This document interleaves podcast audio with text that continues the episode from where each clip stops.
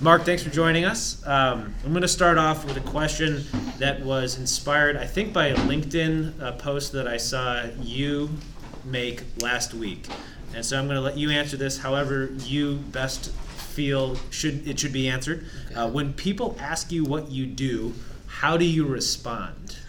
Yeah, I'm really picky about that. So I don't know about you guys, but like um, people approach like your parents, your family. The, the first question is like, "So what do you do?" You go to a party, like, "Oh, what do you do?" I think it's the worst question ever. It upsets me and it frustrates me because I feel that people usually are asking, really, what is your job title? They just want to get status. They want to judge you as quickly as they can. So if you say something like, they say, "What do you do?" They're like, "Oh, like I'm a mid-level senior sales manager." They'll be like, "Okay, that I don't even know what that means, so I don't know what that does." So what I like to tell people is like, "Dude, if you ask me what I do, I'm just going to tell you what I've done in the last three days, and then you can judge and figure out um, what you think I do." So in the last three days, I finagled my way into a creative agency and led a pitch for them for a. Uh, a 500 million, uh, 50 million dollar client that they uh, were pitching to. So I met the CEO of the agency on Friday, and I led the pitch for his company on Monday morning. So that was pretty awesome.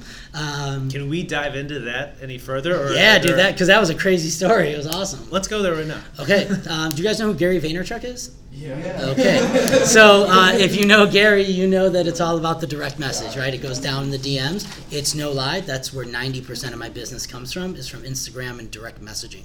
And so I, um, Can you walk us through what that actually looks like? yeah, for sure. So here's what happened. I saw uh, that. All right, man, I wish we had like five hours on this. Okay, so in business, you should think like a computer hacker. Okay, I'm gonna quickly back up.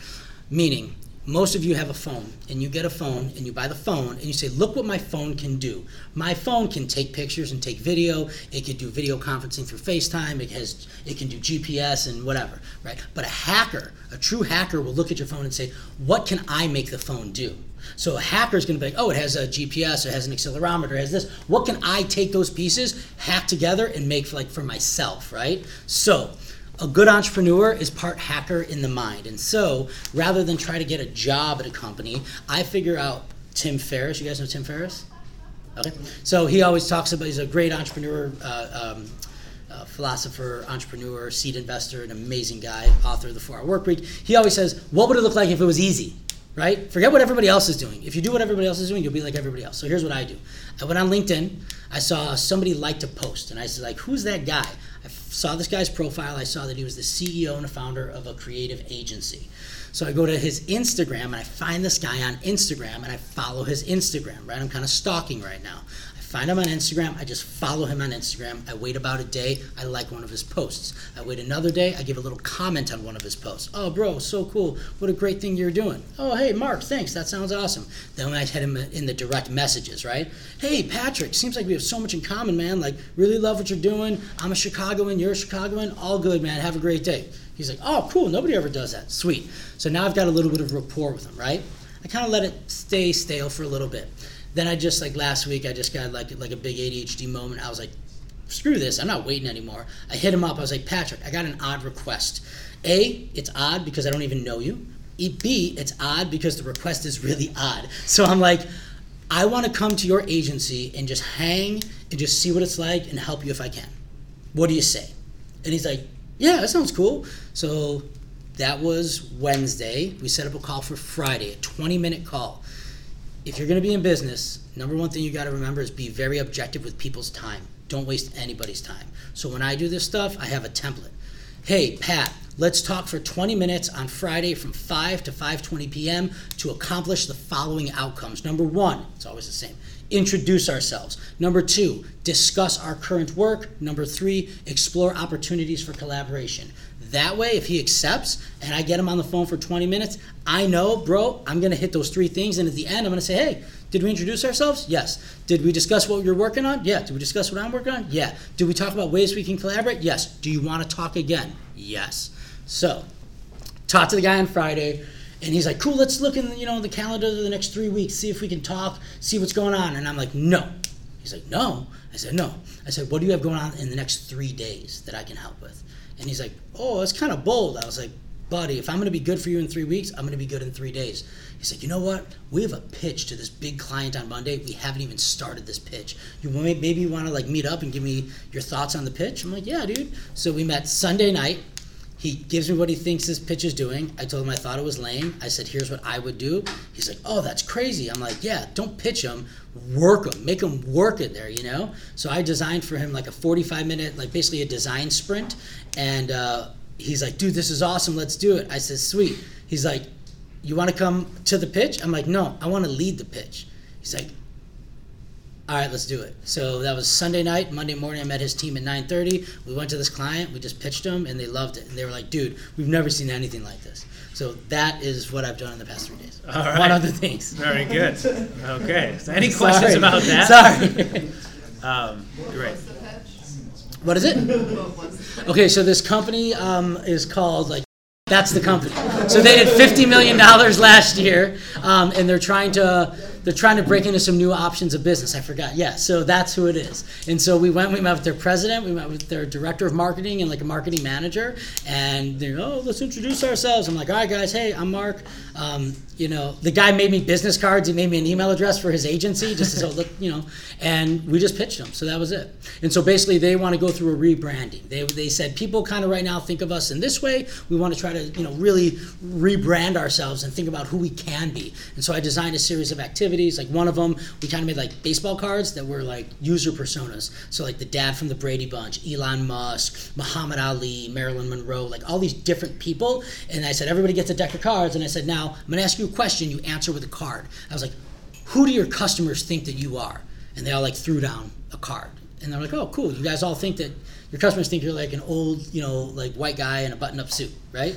Who do you want your customers to think you are? Boom, they all threw down like Brad Pitt or like really attractive hip dudes, you know? And they're like, oh, I'm like, well, there's a big gap there, right? So these are activities that you can flip from a pitch. Uh, that you don't have to just give them the pitch that they want. You can get the same outcomes. All right. Very Cool. good. Sorry, I talk a lot. No, that's good. That's that's why we're, we're having you here today. Right, cool. Um, I'm wondering if you could take us back a little bit um, before uh, you got into the professional world, before you were a teacher. Mm-hmm. Uh, what kind of kid were you, and what what was your you know childhood like? Yeah. And were there any experiences from your youth that influenced or impacted your professional career today?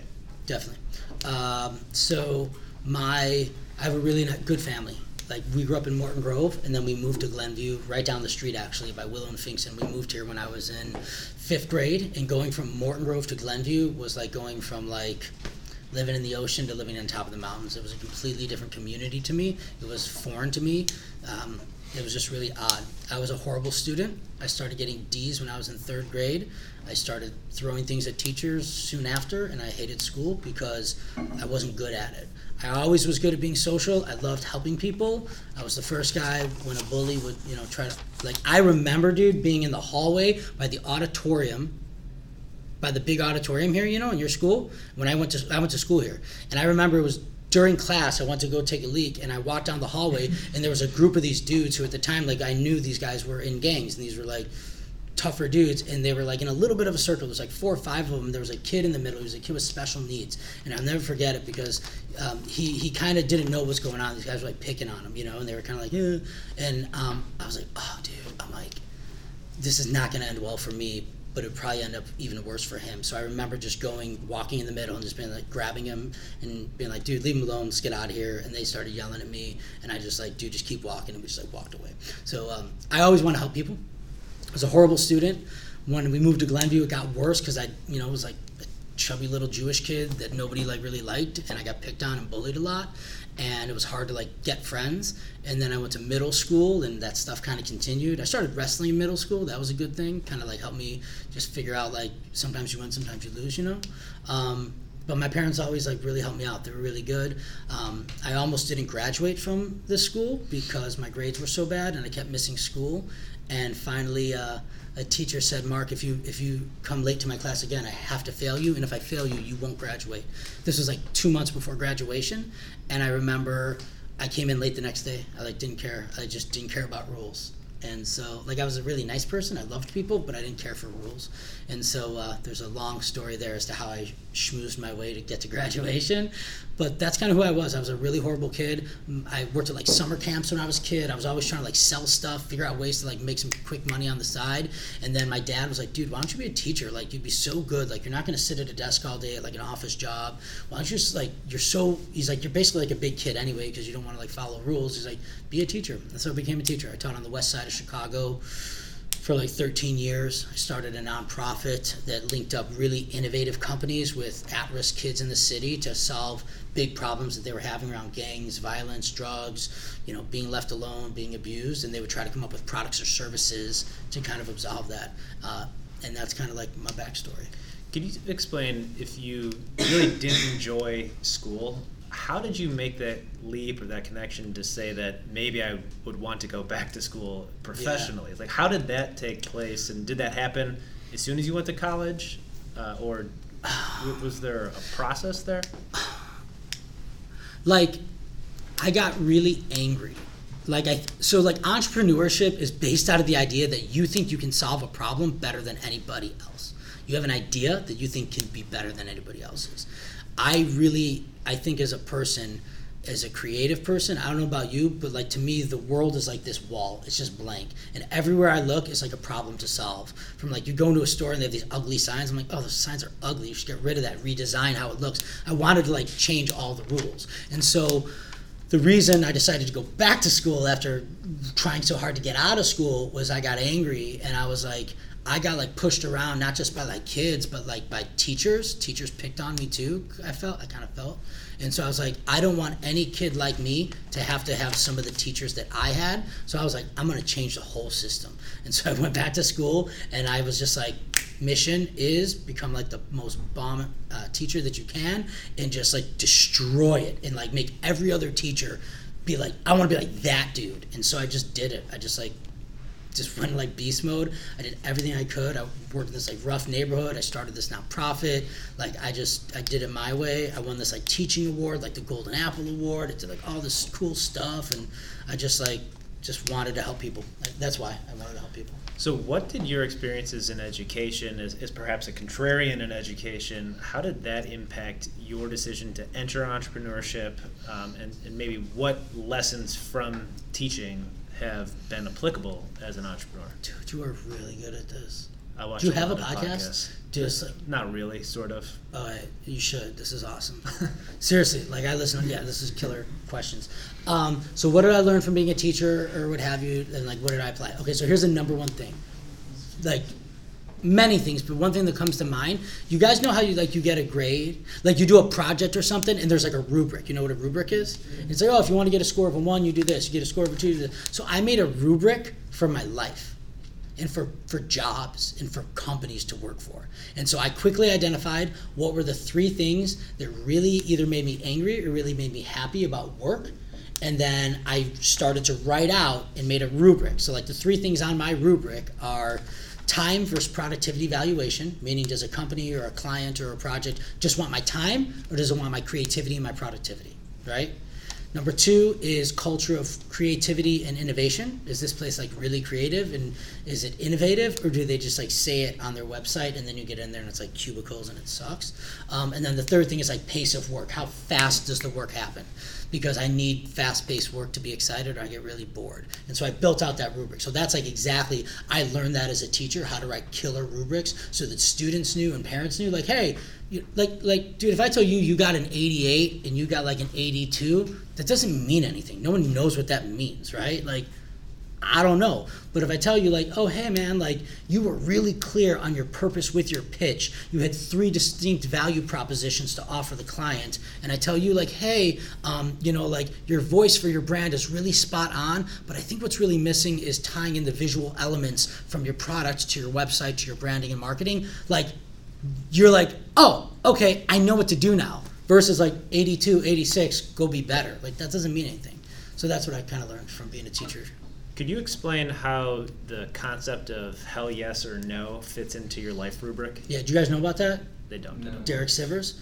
Um, okay, so there's a guy. His name's Derek Sivers, and he is like um, long story short, this guy had every job from a circus clown to a, a, punk rock guitarist to a DJ and like way back in like the early 90s maybe he figured out how to take his music and put it online.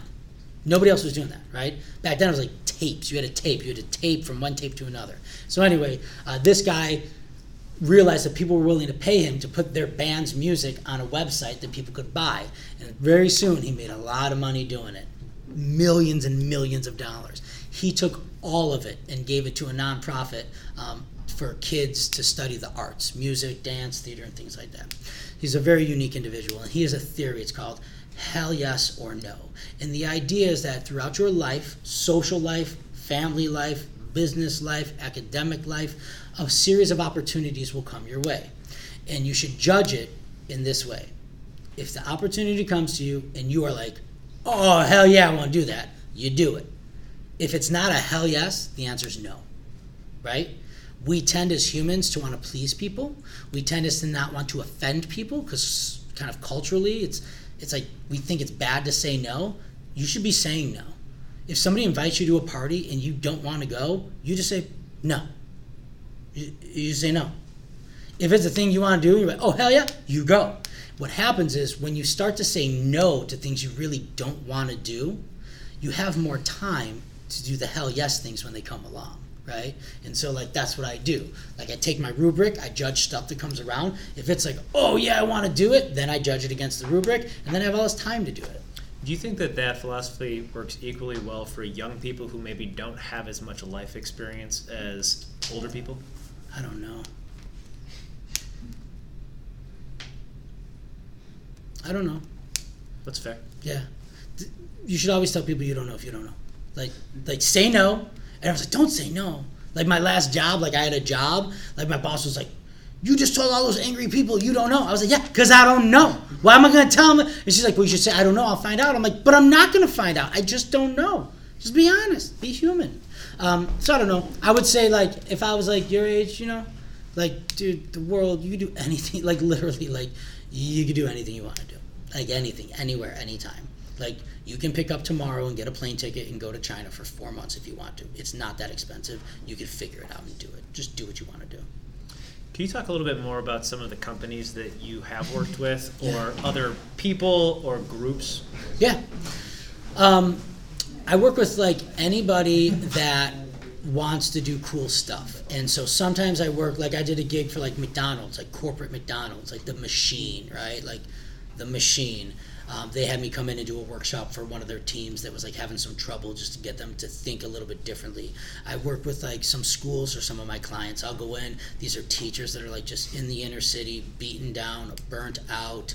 They're seeing the worst of the worst every day in terms of like violence, child abuse, neglect, guns, violence, all of this. And I try to help them think differently about what they do. Um, I work with a really cool AR VR company, so augmented reality, virtual reality company that like does just insane like like this dude makes like in an hour he can make a crazy Snapchat filter like that. Like he he made one of himself dancing to Drake and he just like put it up on Snapchat and like blasted it out to like a million people, and it's just a filter when you hold up your phone. It's just he's next to you and he's like dancing. It's crazy. Um, so I've worked for startups like that, big companies, nonprofits. Um, you know, like a company like Quest, a company like Conagra is like a big company. They do. Um, they make everything from like Orville Redenbacher to like Chef Boyardee and like Reddi-wip whipped cream and stuff. They make all of that, and they have like a big innovation side. And so they're really trying to think about how do they utilize crazy technology like AI, machine learning, AR, VR to help make the customer experience better when you're like shopping for snacks. So yeah, those are some people. Very cool. With, yeah. Um, do you have any general advice for uh, people, or maybe specifically young people who are interested in entering entrepreneurship or getting involved with startup companies, specifically in the Chicagoland area? Yes. Yeah, for sure. Okay. I think you've already read the Lean Startup, correct?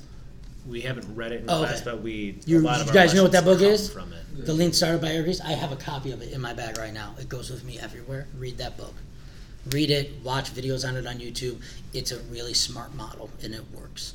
Number two, um, if you think you want something, ask yourself, why do I want it?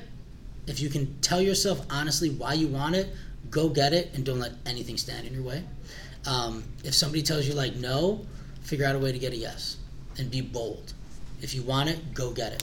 Specifically within Chicago, there's a great website called Built in Chicago. It's where you can access all the local startups, see what kind of funding they're getting, see what jobs they have open.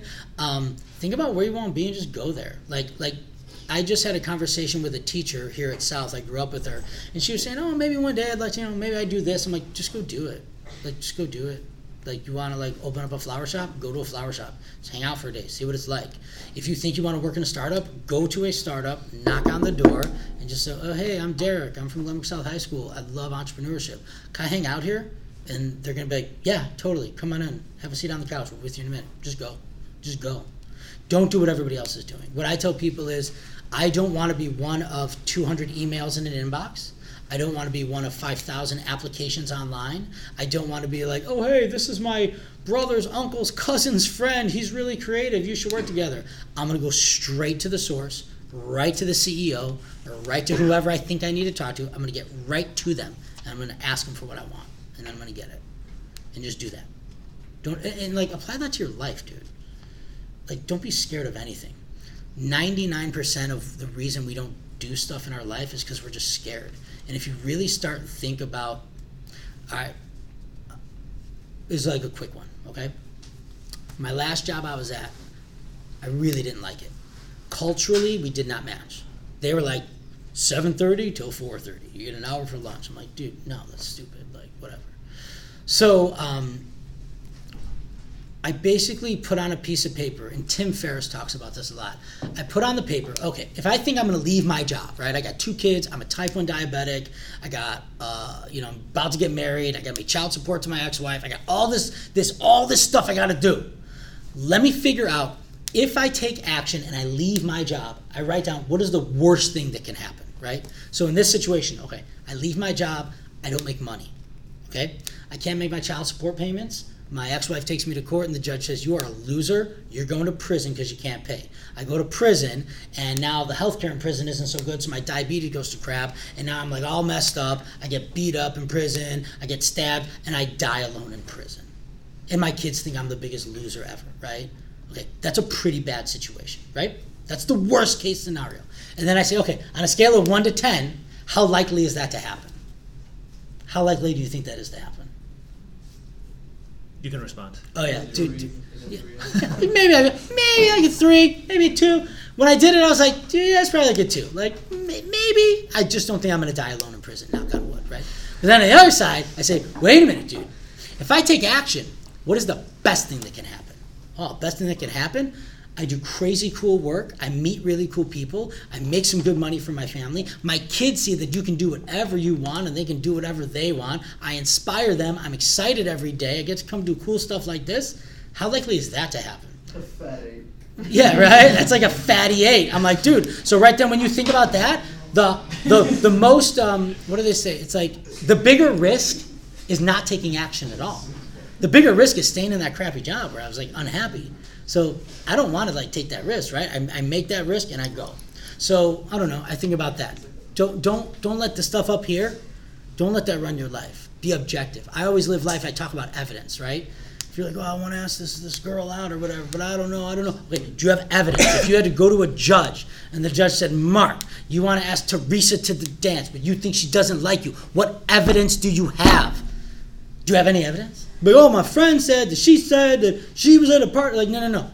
I need evidence. Do you have a text message from Teresa that says, Mark, I don't like you. Don't ask me to the dance, right? Do you have a video of her saying, oh my God, Mark's a schmuck. I'd never go out with him? That's evidence. If you don't have that evidence, you go. And you just go and you just go. That's it. All right, great. Um, so I have one final question, and then we'll move on to the, the next segment. Um, this is a question that I've asked some of our guest speakers. Um, are there any failures uh, at any point in your life that later on proved out to actually be wins in disguise? Oh.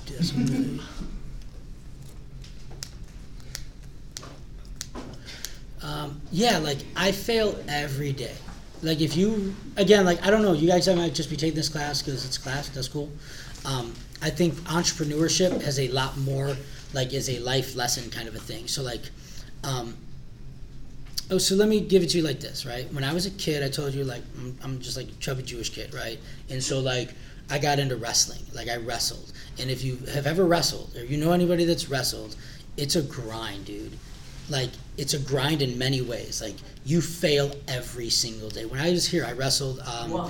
I wrestled freshman and sophomore year, right? And what happened was you get beat up, and at the end you stand on a mat and you're in front of all these people and you're the loser. And you lose, you fail, you have not won the match, right? And for me, what's even worse was since I was a heavier kid, my weight class was with all these big, ripped, muscular, athletic dudes, and it was like me with like my love handles peeking out my, you, you know, the the singlet. But dude, I showed up every single day. I grinded every day. Uh, They would never out hustle me. Like coach, my old lacrosse coach would say, like he's like, we could lose because they're better, but we'll never lose because we get out hustled. And so, like, I think a failure was like learning how to fail and be like, okay, I lost that one. I need to get better. You know, I learned that. Same thing with lacrosse. When I first started playing lacrosse, I was horrible.